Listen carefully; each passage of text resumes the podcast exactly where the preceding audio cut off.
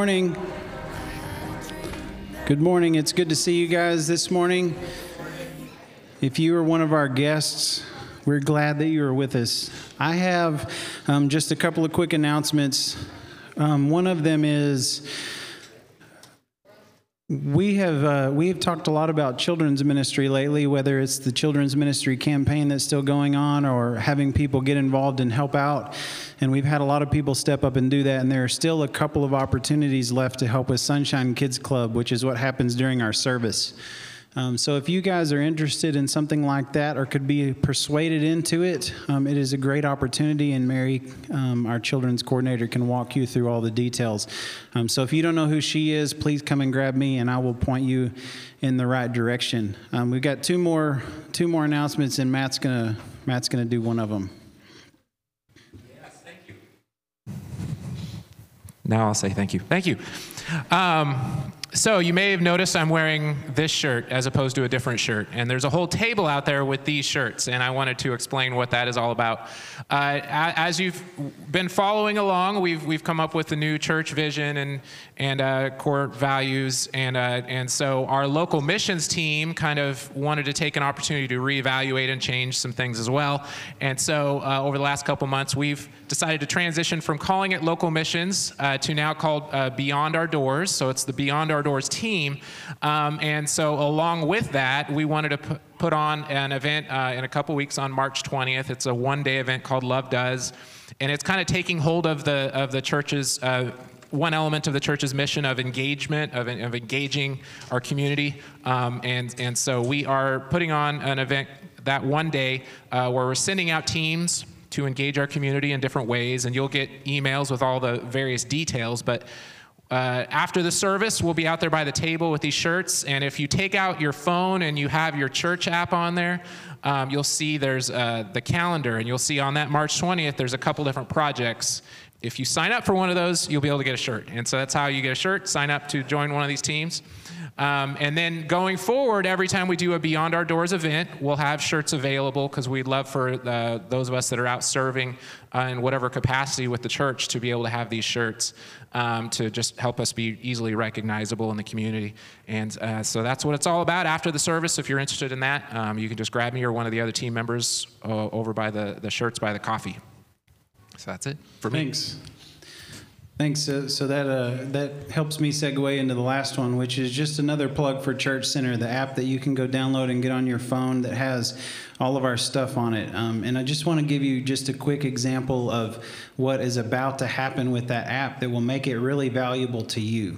Um, we're about to launch a part of it called Groups that allow it's going to allow you to see some information that maybe you've wondered about and didn't know existed or what was going on with it, like what small groups we have available um, and what they're going through, um, or or ABFs and uh, what they're teaching. Like, did I hear through the wall this morning that the Berean class just started Matthew?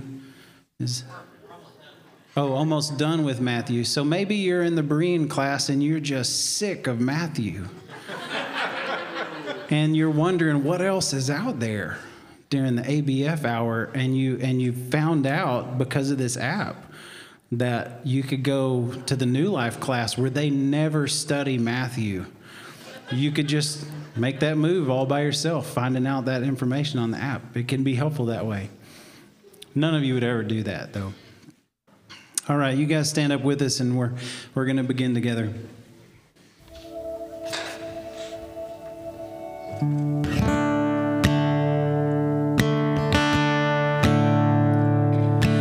What a friend we have in Jesus all our sins and griefs to bear. What a privilege to carry everything to God in prayer.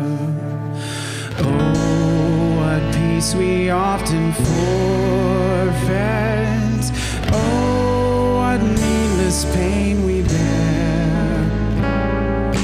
All because we do not carry everything to God in prayer.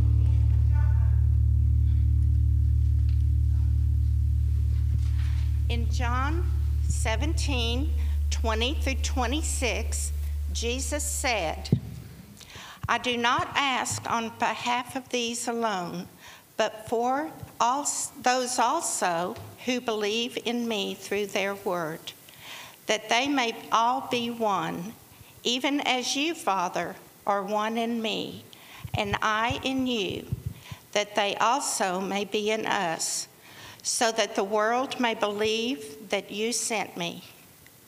The glory which you have given me, I have given to them, that they may be one, just as we are one. I in them, and you in me, and they may be perfected in unity, so that the world may know that you sent me and love them even as you have loved me. Father, I desire that they also, whom you have given me, be with me where I am, so that they may see my glory which you have given me. For you loved me before the foundations of the world. O righteous Father, although the world has not known you, yet I have known you. And these have known that you sent me. And I have made your name known to them, and will make it known, so that the love with which you loved me may be in them, and I in them.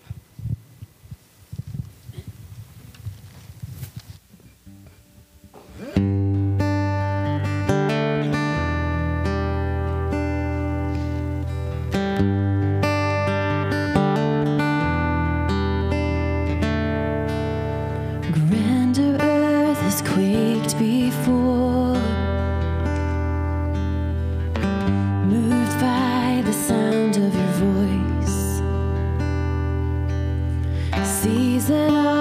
shaking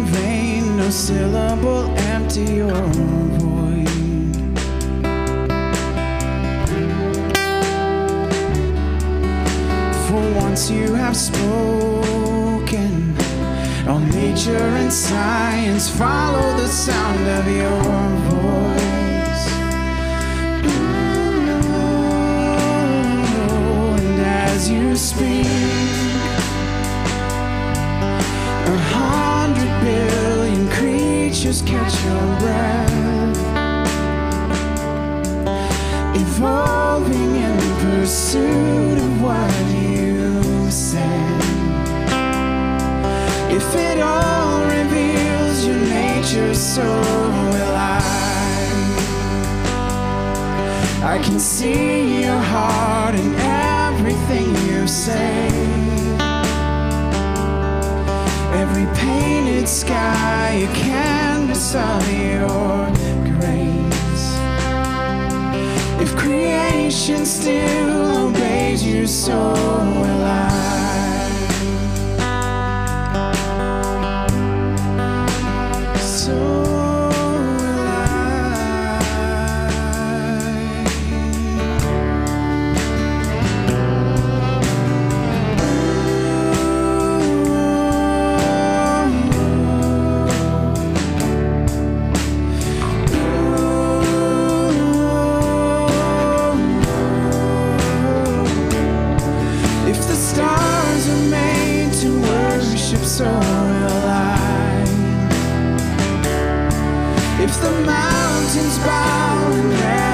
so will I. If the oceans roar your greatness, so will I. For if everything exists to you so will I. If the wind goes where you send it, so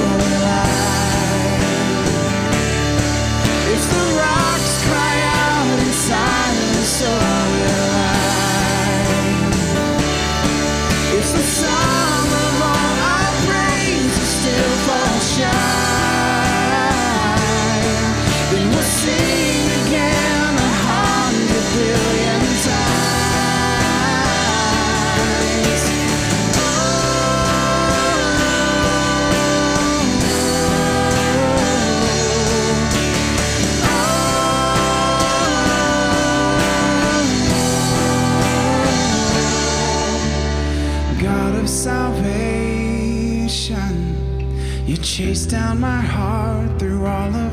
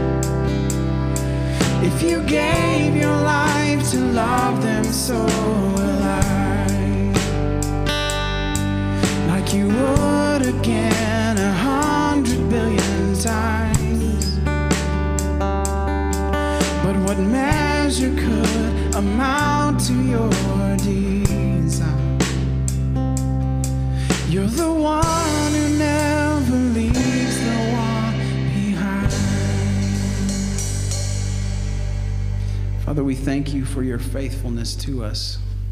We thank you for your love that pursues us, for the life that you give us through your Son. And we pray this morning that you would teach us, that you would draw us close, that you would make us like Jesus. We pray in his name. Amen. You guys can be seated, and if you're one of our kids, K through 5, you can be dismissed to Sunshine Kids Club.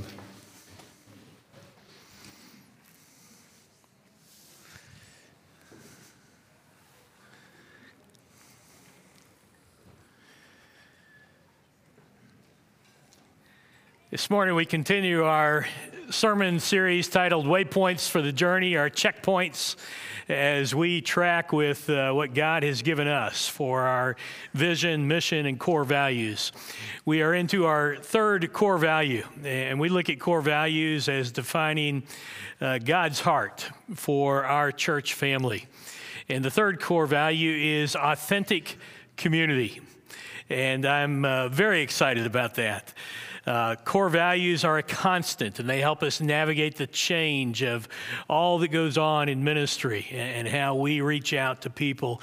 And community is one of the great ways that we grow together in Christ. In fact, I will say what I've said before that apart from biblical community, we cannot grow to spiritual maturity in Christ Jesus. Would you join me in prayer?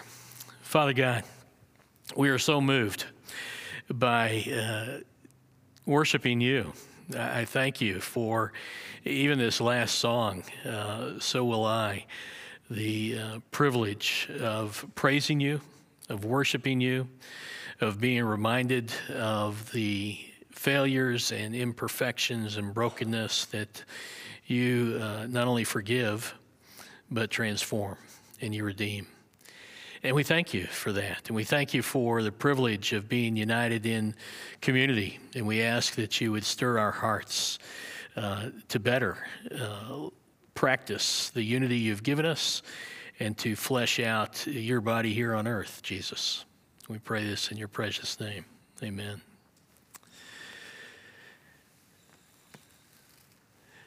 Biblical community is where we do the heavy lifting to carry one another to Jesus Christ. That's what biblical community is, and it requires authentic relationships. And I love community. In fact, uh, I, I, thought at one point, just briefly, but I thought it would be fun just to go around the room and, and share how each one of you have shaped me uh, through uh, biblical community. And, uh, you know, even the ones that sleep uh, during the sermons really challenged me to be a little more interesting. Uh, so there are ways that everyone here has shaped me, and and I say that uh, to be funny, but I am very serious, and I love you guys. I love people. I love that God has given us community. I mean, what a phenomenal thing that He challenges us to go out into the world and make disciples, but He doesn't make us do it alone he gives us a community to go out together, to lock arms with. And so that's what we want to uh, look at this morning is biblical community. And I realize, you know, when I say that, it's not as exciting for everyone, or different thoughts come to mind. Uh, one is, you know, that loss of privacy. Uh, oh man, if I'm going to be in community, I got to kind of be vulnerable and, and, share a little bit, and eh, that's just not me, or, you know, not in this season of my life uh, or, or, the idea of giving up a little bit of control because a community literally takes uh, assigning it top priority, and uh, especially those few relationships where we have deeper. Uh, authentic relationships. Uh, so that can be an issue. Uh, certainly, there are the issues of past hurts. I, I, who, who doesn't have a story or two of how they've been hurt by the body of Christ? Uh, and sometimes because we've been vulnerable and uh, it's been used against us. And so there are all kinds of things that go on, all kinds of thoughts that are conjured up in our mind when we talk about biblical community, and not all of them are positive. Now, I, I could tell you that research shows that community is vital to life. In fact, there is one study done over decades with about 300,000 people were studied that, that showed having strong friendships, being in any type of community, could extend your life by 10 years. That's pretty incredible, isn't it? But that's not why we are committed to community, and that's not why we are looking at it this morning. We are committed to biblical community because God wants us committed to biblical community, to authentic community. And so we're going to look at a story this morning in Mark chapter 2 that I think is uh, an incredible uh, story uh, of community. our core value is authentic community. The passage comes from Mark 2, verses 1 to 12. It's a, it's a story of healing. It's a, a biblical, historical account that uh, we get to see Jesus in action. He's in the process of exercising authority, he's teaching with authority. He has uh, shown authority over demons, he has shown authority over disease in his healing. And that's what we're going to see this morning. So that's the big picture context in the book of Mark. But within this story, of five guys and Jesus and some of his opponents, we get to see a little bit of authentic community. So I invite you to turn to Mark chapter 2, verses 1 to 12, if you would like to.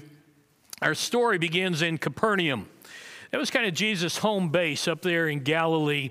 And I believe that this particular home is Peter's home. I believe that's where he is today in, in this passage in Mark 2. And he is teaching. He's teaching as one who has authority. That word has already gone out. In fact, in the previous passage, in, in the end, last half of Mark chapter 1, we basically get a life in the day of Jesus. There's about a 24 hour period where all kinds of teaching has gone on, all kinds of casting out demons and, and healing. And so, word has gotten out. And he has celebrity status in Galilee.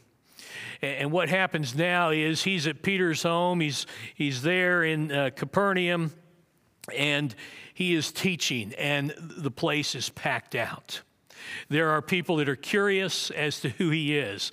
They've heard the word about him and all his activities and the incredible things that are going on, and they just can't believe it. They want to get, uh, get an earful themselves, they want to see him up close. And then there are the committed ones, people that are already committed to him, people like Peter and, and some of the disciples. And then there are those that are uh, not curious or committed, uh, they just want to see him fail. And so they are there to critique uh, him, and we'll see them in just a little bit.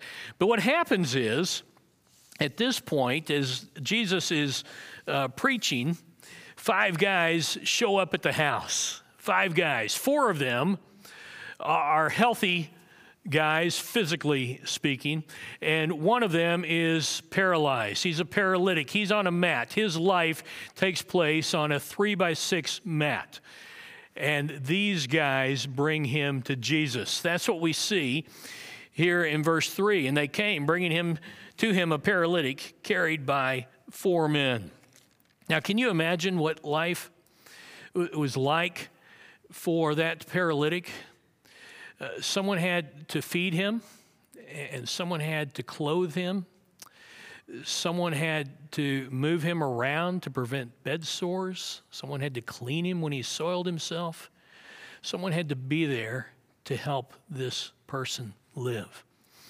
He was completely vulnerable and he was completely known. He had to be in order to survive. He didn't have a job, he didn't have a great deal of influence. He, he probably thought of himself as not really contributing to society. He couldn't go out and join an organization. He couldn't go out and make friends. But what he did have were four friends. He had friends, he had a community because they chose to include him. They were intentional about this. On top of his physical condition, in Israel, he carried a stigma, a social stigma based on spiritual roots. It was thought that if you had a physical disability, a physical ailment, if you were suffering physically, that you deserved it, that you had earned it because you were a sinner you had sinned and you had earned this physical disability. So he has this huge stigma going around him, and that was even reinforced by some rabbis of the day uh, who would say, you know, if, if a person is like this, God help them because we can't. They have earned this with their sin. And so there were people that would even look at him and say, okay, well, you earned that. Well, no one drifts into community. These four men chose in their friendship to include him. They chose him. They went to him. They looked after him. We don't know how much they cared for him before, during, or after this episode, but I assume certainly afterward they became lifelong friends because of their deep, deep care for him. They knew him completely and they loved him fully. They chose to become, friend, become friends, and they assigned top priority to this relationship. And, and, what I think is really exciting is they just treated him like family. I came across a, a definition for family uh, sometime a, a, few months ago that has kind of stuck with me. I, like it. I'm going to put it on the screen here. It's a group which processes and implements an irrational commitment to the well being of its members. That's a nice general, vague definition, right? But it's powerful. I, I love those two words irrational commitment. Uh, to the well-being of members. I mean, doesn't that define love, or what's what love requires? Sometimes it just requires an irrational commitment. These guys, these four guys, had an irrational commitment. What four healthy guys go around and make friends with someone that's like this? That is looked down on socially and spiritually, that is disabled, that a lot of people in society would look at and say, well, eh, he's got nothing to offer me. They included him, they made him family. I think that's a great definition for church family as well a, a group which possesses and implements an irrational commitment to the well being of its members. Well, these guys are fired up. They have heard about Jesus going around Galilee, and they know their friend, and they are excited, and they say to each other, You know, we've got to get him to Jesus. There's real hope here. There's a real chance that if we get him to Jesus, Jesus is going to take care of all this. He's been healing people all over the place. We know he can't get there on his own. Let's go take him. And so these guys bring him to Jesus. They know their friend completely, they love him fully, and they see potential hope for healing. And in verses 4 through 10, we see the problem presented from this miracle. In verse 4, we realize that there is no, the first problem is there's an obstacle of getting to Jesus. There's no way to get there. The whole house is packed with people. And they can't get their friend, the paralytic, through the door. So, what, what do they do? Well, they're determined to overcome all obstacles, and they're very creative. So, they take the steps up to the roof and they determine what part of the room below Jesus is, and they start tearing up the roof. Now, the roof in that day, typically in a normal home, would have wooden trusses about three, three and a half feet apart, and it would just be matted with reeds and dried mud in between. So it wasn't an extremely difficult task to, to rip it up. Some of them would have sod, some would even put grass up there. It's kind of like an extra space, extra room, place to hang out, place to eat meals occasionally, a little bit cooler at times if there was a breeze. And so these guys go up there and they start tearing up the roof. Pretty phenomenal, isn't it? They're determined. They've got an irrational commitment to the well being of their friend and they don't even know what Jesus' response is going to be at this point. But they start tearing up the roof. And pretty soon there's a hole that's large enough to drop him through. Now remember, the, the hole has got to be as large as his mat because they can't tip him, he can't hold on. So they've got to have ropes on each corner and lower him down equally so that he can get to Jesus. Now, Jesus is teaching, right? That's what we're told in Mark chapter 2 here. And he's teaching the people in this room, and pretty soon the dust starts flying. There's hole created, mud's dropping down, and people are starting to create space because they don't want to get hit and they don't know what's coming. And then he looks up and he sees four sweaty, anxious faces looking down at him.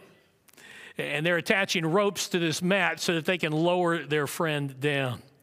This is what's taking place in the home at this point. In their boldness, they lower the man down. This young man is paralyzed. What is Jesus going to do? Well, an interesting thing happens at this point, and we see it in verse 5. Jesus proclaims forgiveness. He looks at this paralyzed man on a mat he knows his friends have brought him there, and he says this Son, your sins are forgiven. Now, he did that because he saw their faith, the faith of these four men who were committed to bring this friend to Jesus. They believed that Jesus could help this man. The faith of this young man who was on the mat, who put his hope in Jesus. He saw their faith.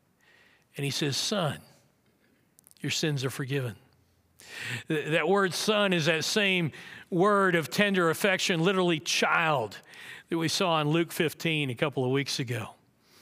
The father speaks to his son that way child, son. Jesus looks down with compassion in his eyes and he says to this man, Your sins are forgiven.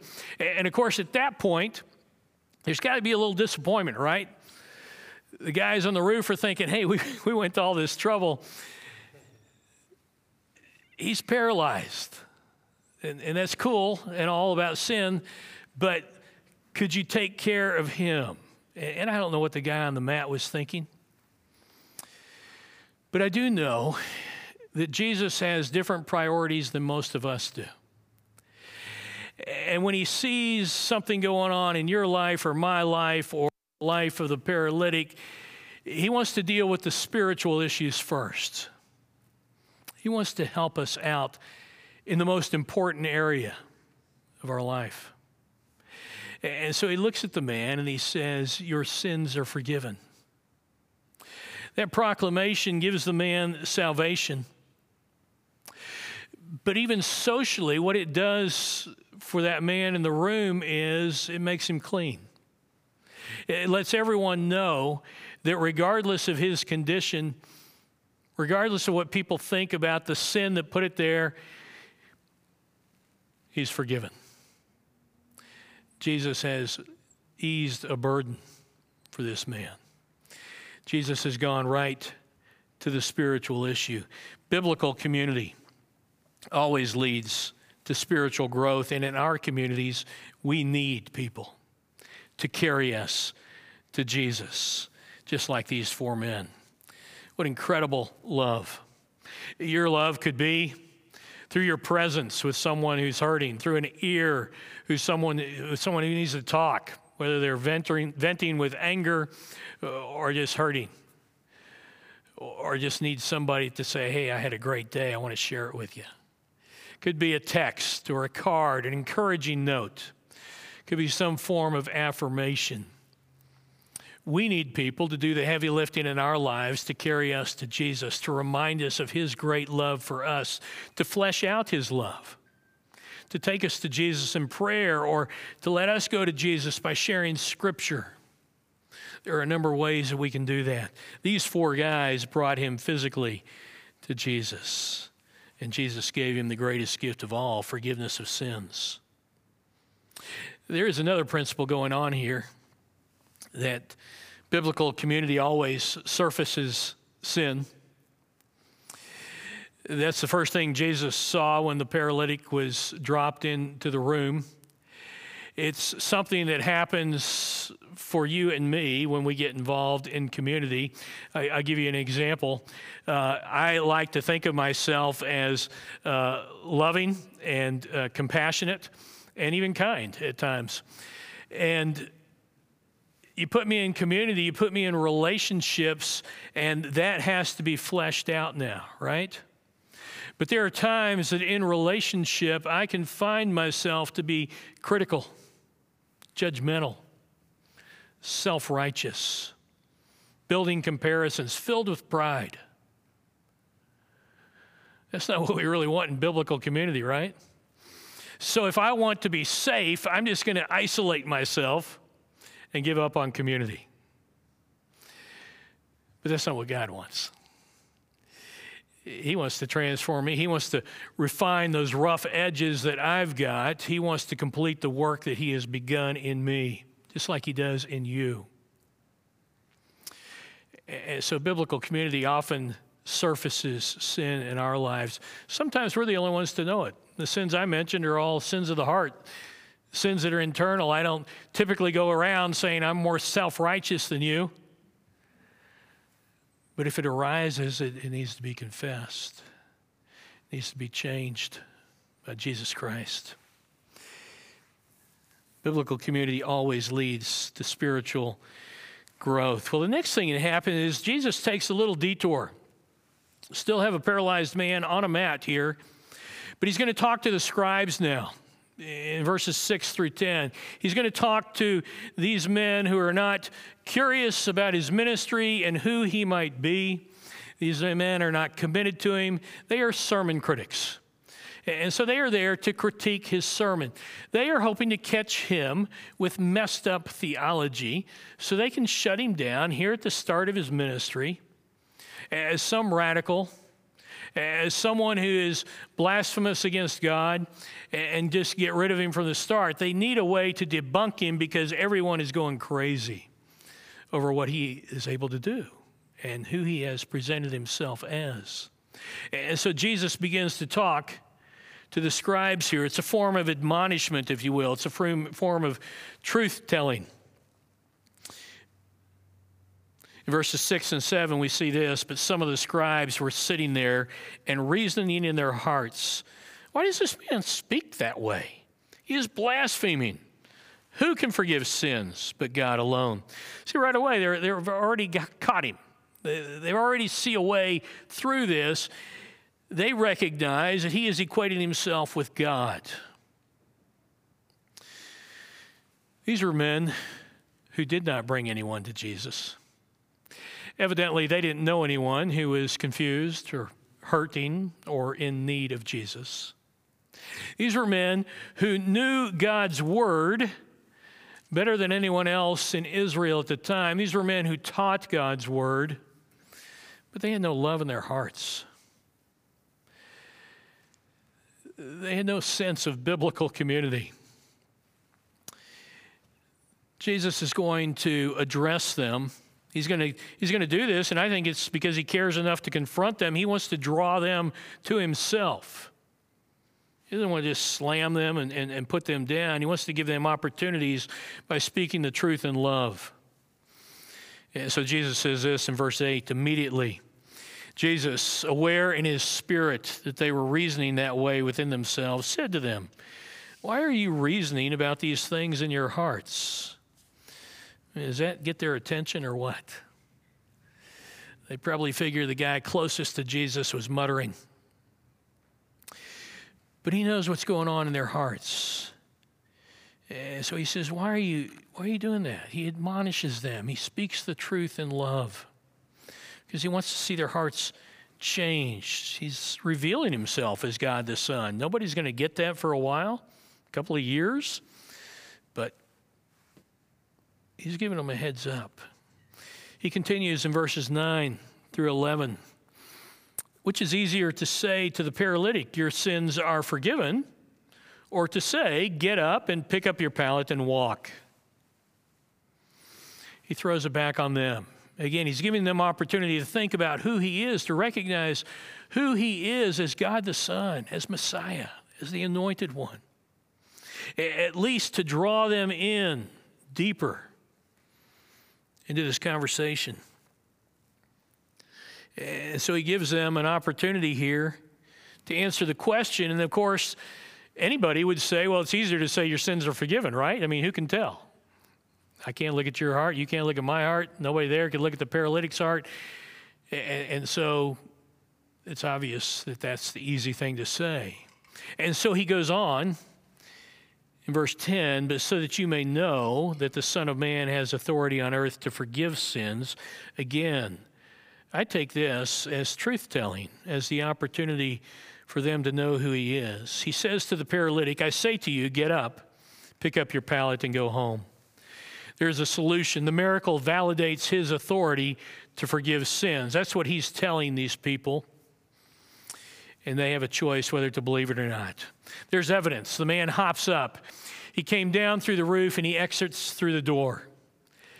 And God has, Jesus has not only healed him of the paralysis, but he has strengthened muscles that have atrophied over the years. This man is fully healed. That's what Jesus does. And this story came together because four friends chose to build a community, chose to have an irrational commitment to his well being, chose to do the heavy lifting to carry him to Jesus in his time of need. The result is that people glorify God. They are amazed. They've never seen anything like this. When it comes to biblical community, we start with the reminder that all of us are broken and imperfect. Everyone has a mat because this mat is a good picture of brokenness and imperfection.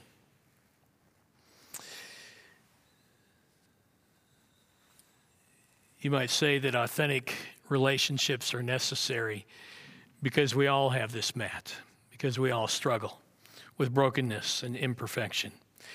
And what these mats do for us they certainly give us an opportunity to turn and walk away from one another, but they actually, biblically, as followers of Jesus, given us an opportunity to delve into deeper relationship. To look at someone and say, hey, I want to do the heavy lifting and carry you to Jesus. Let's do this together. They're an opportunity to, to delve into relationship. And so your match might be fear or anxiety, an inability to trust God as much as you want to, a need to be in control, addictions. All of us have brokenness and imperfections. All of us have a mat. All of us need someone to do the heavy lifting, to carry us to Jesus. And that's what Jesus has given us through biblical community. Revealing our mat to others is a gift, it's a trusting vulnerability. It's a willingness to say, Hey, I depend on you for your faithfulness to come through for me. So, who carries your mat? To whom do you show your weaknesses? Who do you ask to pray for you? Who is it that brings you to Jesus, whether it's through God's word or prayer or just their presence? I'm going to offer five practices that I think are found in this story. Five practices of biblical community that produce authentic relationships. And I just want to do that uh, quickly because authentic relationships are necessary for spiritual growth. They are necessary for us to grow to maturity in Christ, both individually and corporately as a church family. That's Paul's word in Ephesians 4 that we as a body of Christ, we as a church family, we as those who have an irrational commitment to the well being of others would grow into Christ likeness. This isn't a social club. It's not just ways to have creative fun and all that, and that's all a big part of it. There's hope and there's laughter and there's joy. But it is a desire to move toward the goal of Christ likeness. So, how can we do that in practical steps? I'm indebted to, to Bill Donahue and, and Russ Robinson in their work on authentic relationships and the way that they've played that out in a variety of ways over the last few decades and, and uh, the way that and that's how i've used it in a lot of different types of relationships individually and, and communities small groups abfs all of that these are things that you and i can practice in every relationship and community so here's my ad, ad, adaptation with these five practices and they are these self-disclosure caregiving humility truth-telling and affirmation First one is self disclosure, has to do with knowing and being known. In the first pages of Genesis, we are told that was the human condition. Adam and Eve were naked and unashamed. They were naked, they were fully known by God, by each other. That had to do with spiritually, physically, emotionally, everything about them was out there. Self disclosure, appropriate self disclosure takes place in authentic relationships. And so, if we're going to have authentic relationships, if, if our relationships are going to deepen, then we've got to get rid of this rugged individualism. We've got to get rid of a mentality of disposable relationships. We've got to be a people that are able to reach out to others and share our life with them.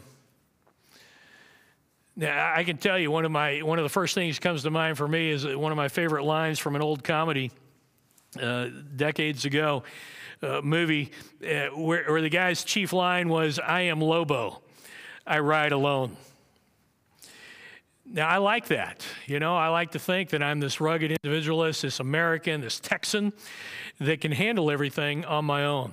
But that's not what God is calling us to do. He is calling us to be known and to know others, and that requires appropriate self disclosure. When the knowing is anchored in love, then God takes our knowledge of one another and weaves it together in our hearts so that we can better glorify Him and so that we are drawn to love each other more and authentic relationships develop. The second is caregiving, loving and being loved. Adam and Eve were naked and unashamed. They were unashamed because they were fully loved. And one of the things that is so true from Scripture is that the one who knows you best loves you most. You are loved by the living God of the universe, and He knows everything about you. He knows how He designed you, He knows how you've taken what He's given you and screwed up with it and been victorious with it. God is familiar with all of that, and yet He loves you unconditionally. And so when we are called into community, we are called to grow in loving one another. These four guys in Mark 2 were extremely loving. They were faithful, they were dependable, and their main goal was to get this guy to Jesus. Community gives us an opportunity to be loved in our brokenness perhaps a, a great barometer of loving, of biblical community, loving relationships is the grief that takes place when they are broken. Because a, a loving, a, a, biblical community, an authentic relationship in biblical community requires love. And when that is torn apart, it demands grief that's a good way to look at the relationships you've got. You can't do that with everybody, but with some, you can share life. Love and be loved. The third practice is humility, serving and being served. If we are to develop deeper relationships, then we've got to assign them top priority. We've got to give them time, whether it's a, a mid sized community like an ABF or a small group or just a friendship, a family member, an extended family member. We've got to give them priority if we're going to build that relationship into an authentic relationship. If we're going to serve them, it takes time. It takes time to discover needs so that we can know how to serve them. And authentic relationships take chunks of unhurried time. You know, you can't pray with someone in a hurried fashion. You can't mourn with someone in a hurried fashion. You can't discover their needs in a, in a hurried fashion. And so when you choose to do life with someone and in one of these groups or friendships, then you are being called to serve them. And it takes chunks of unhurried time. It also takes a willingness to be served. And, sometimes that goes against our pride because if we allow ourselves to be served and we're saying, well, we we have needs. And none of us want to present ourselves as needy, right? We want to be the one to meet needs. But that's the beauty. The fluid nature of community is reaching back and forth, serving and being served. It requires humility, and that develops authentic relationships.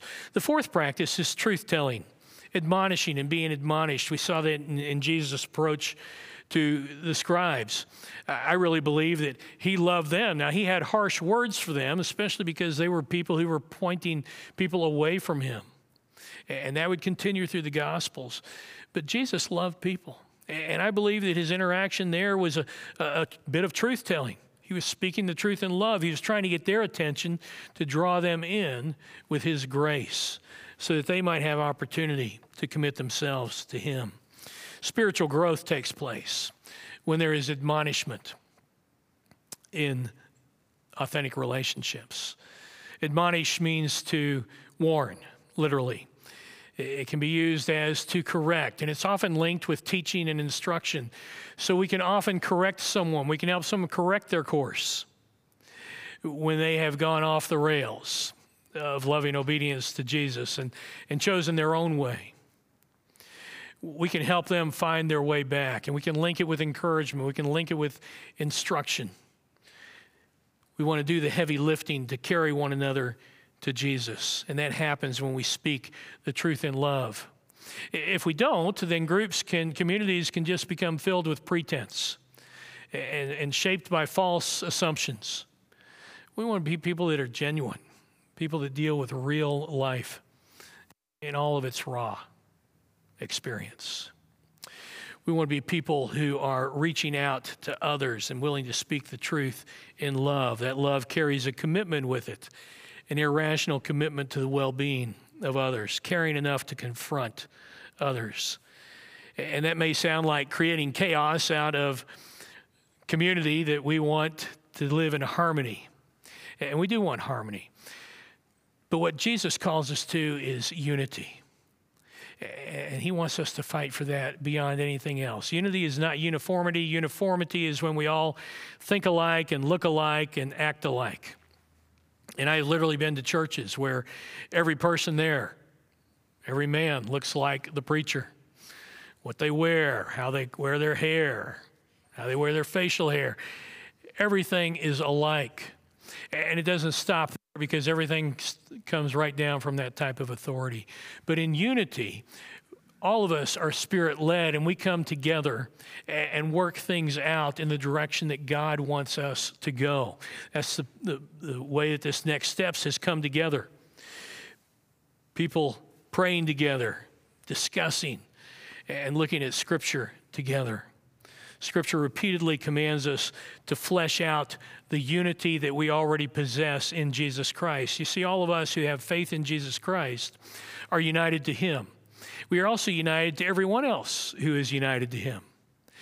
So we have a positional unity, and Paul, throughout all his letters, exhorts and commands to a practical unity, one that is practiced within the church family. Unity is what allowed the four friends to lift and carry their friend to Jesus, to figure out how to get access to Jesus. Unity is a powerful force in the biblical community, and it's because we have the pattern and the power for it in the Trinity. When you came to Christ, you were in, invited into that eternal circle three persons in one being Father, Son, and Holy Spirit. They have had an unceasing offering and receiving of self giving love for all eternity. This is a relationship uh, that has defined love. And so when we think about biblical community, we don't want to be telling Jesus how we're going to do it. We want to look to how he has done it. And they have been one for all eternity. And they offer that kind of power to us by inviting us into relationship with them something that Jesus prayed in John 17. He was in the night before he went to the cross. He prayed for our unity, the verses that Debbie read earlier, that we would be in him the way he is in the Father. That'll blow your mind if you spend any time thinking about that. The kind of unity, and that we would flesh out that kind of unity among ourselves so that the world would know we are his disciples. That's what Jesus wants in our life. He wants that kind of unity, and that unity came at tremendous cost. He, Jesus went to the cross. Uh, the Father watched his Son suffer the anguish and the alienation of sin. The Spirit agreed to come to earth and fill human beings and allow them to grieve him and quench them. This is what God wants for us, and this is what he offers. And so we are called to not just community, but unity within it. And then the fifth practice is affirmation, celebrating and being celebrated. As I mentioned at our Christmas Eve service and again on January 10th, God has designed life to be enjoyed in Jesus Christ. He has given us lots of reasons to celebrate. When you look at the Old Testament, He gave His chosen people a number of feasts throughout the year so that they could celebrate God and what He was doing we looked at Luke 2, at the celebration that went on in, in the skies with the angels to announce the birth of Jesus. And we know that anytime someone places their faith in Jesus Christ, that all the angels rejoice in heaven. That heaven is one big celebration, one big party. God has called us to celebrate one another, and, and that's a vital part of biblical community.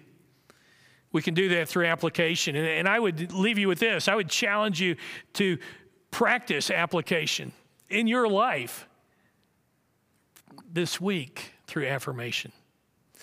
Start thinking about those that you might affirm. To affirm means to state a fact. What you're looking for is truth. And specifically, what you're looking for is what God has done in their life. Maybe He's gifted them a certain way, given them an aspect of character, a personality. You've seen their growth, or what He's doing through them. You've seen how they are impacting other people. These are great ways to affirm others. And we don't live in a world that lives to affirm others.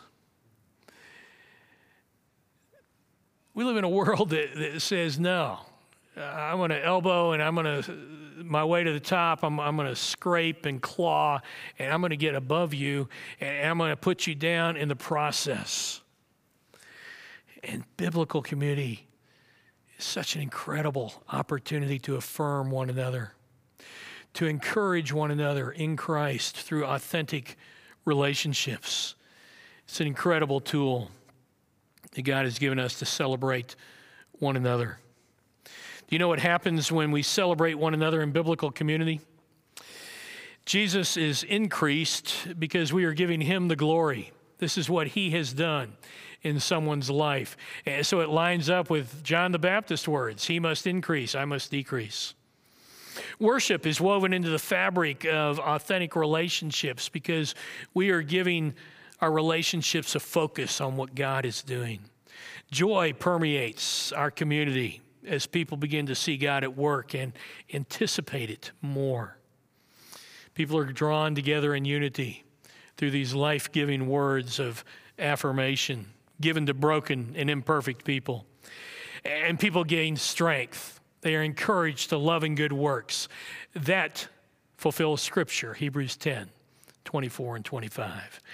Affirmation is a powerful way to develop authentic relationships to build biblical community. It's a great way to voice your affirmation of what God is doing in someone's life, either in their character as He transforms them or through them. And this can be done at any time, any location. I would encourage you to do that. Uh, we're going to watch a, a, little two and a half minute video that I think gives us a, a great little story of how this applies, and then I'll come back and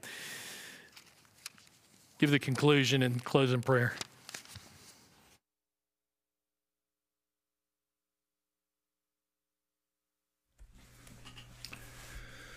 Shoulder taps. So, Tony and I are having lunch at California Pizza Kitchen the other day, and across from us, I no- noticed this elderly woman sit down. She's dressed nicely, and she's at a large table by herself for about five minutes, and then what appears to be her daughter shows up, and I don't recall two or three grandkids, and they all look spectacular, uh, ready for a nice meal, obviously. And at about that time, a voice in my head starts saying, You need to go tell her how pretty she looks. So I don't even know if we're eating at this point or not, but the food arrives, check arrives. We're going to go down the walkway a little bit in this strip center and look for something. And um, that's the next thing that we're going to move to. So, so Tony stands up. I don't tell her any of this. Um, and on my way out, I just kneel down and kind of get into this position where I'm at her level, right where she's now in her in her chair. And I said, uh, "Hey, if nobody else has told you yet today, um, I just want you to hear from me how lovely you are." And she looks at me with a look I've never seen before and says, "I know you." And I said, "No, you, we we don't know each other." And she said, "I know your spirit." and it gets really quiet between us. And she says, My husband died a year ago, and that's something he would have said to me. And at that moment, I can't talk. I can't talk. I'm overcome by emotion, and I just hug her and smile at her through tears, and I leave.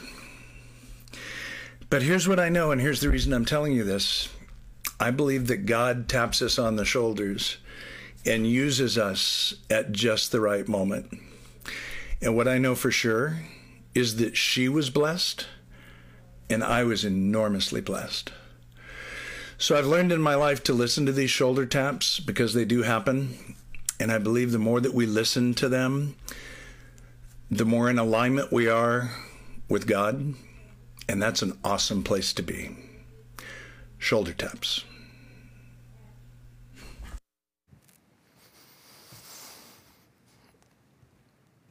I love that story. I encourage you to follow the prompting of the Holy Spirit. And I will tell you this that if you choose to affirm others in your life, you will be prompted by the Holy Spirit. And to hear the reaction of that woman, that's powerful, isn't it? That's what we would call life giving. Those are the kinds of people we want to be. I would also tell you the window is often narrow. He had a short window there. He could do it before he left the restaurant. That was it. So follow through on those promptings. Biblical community.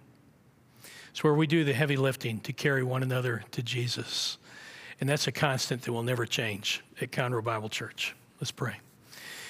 Dear Jesus, thank you for the privilege of being in community. Thank you that we don't endure brokenness alone. Thank you that we have the opportunity to learn from you with others, to be refined by you with others to encourage and propel others on the path of following you. And we thank you for the joy that comes through being united with you and them. We ask for your grace to make biblical community and deeper, authentic relationships a part of our life in the way that you've called us with the people you've given us. In Jesus' name we pray. Amen.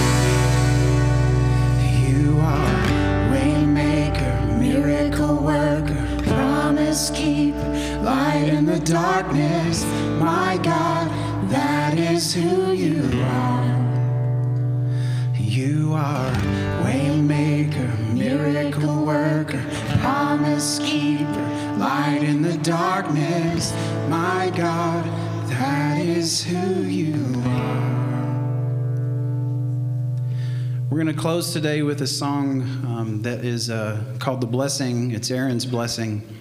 And uh, this song, we don't sing a whole lot of songs like this in church because this song is, is from us to us.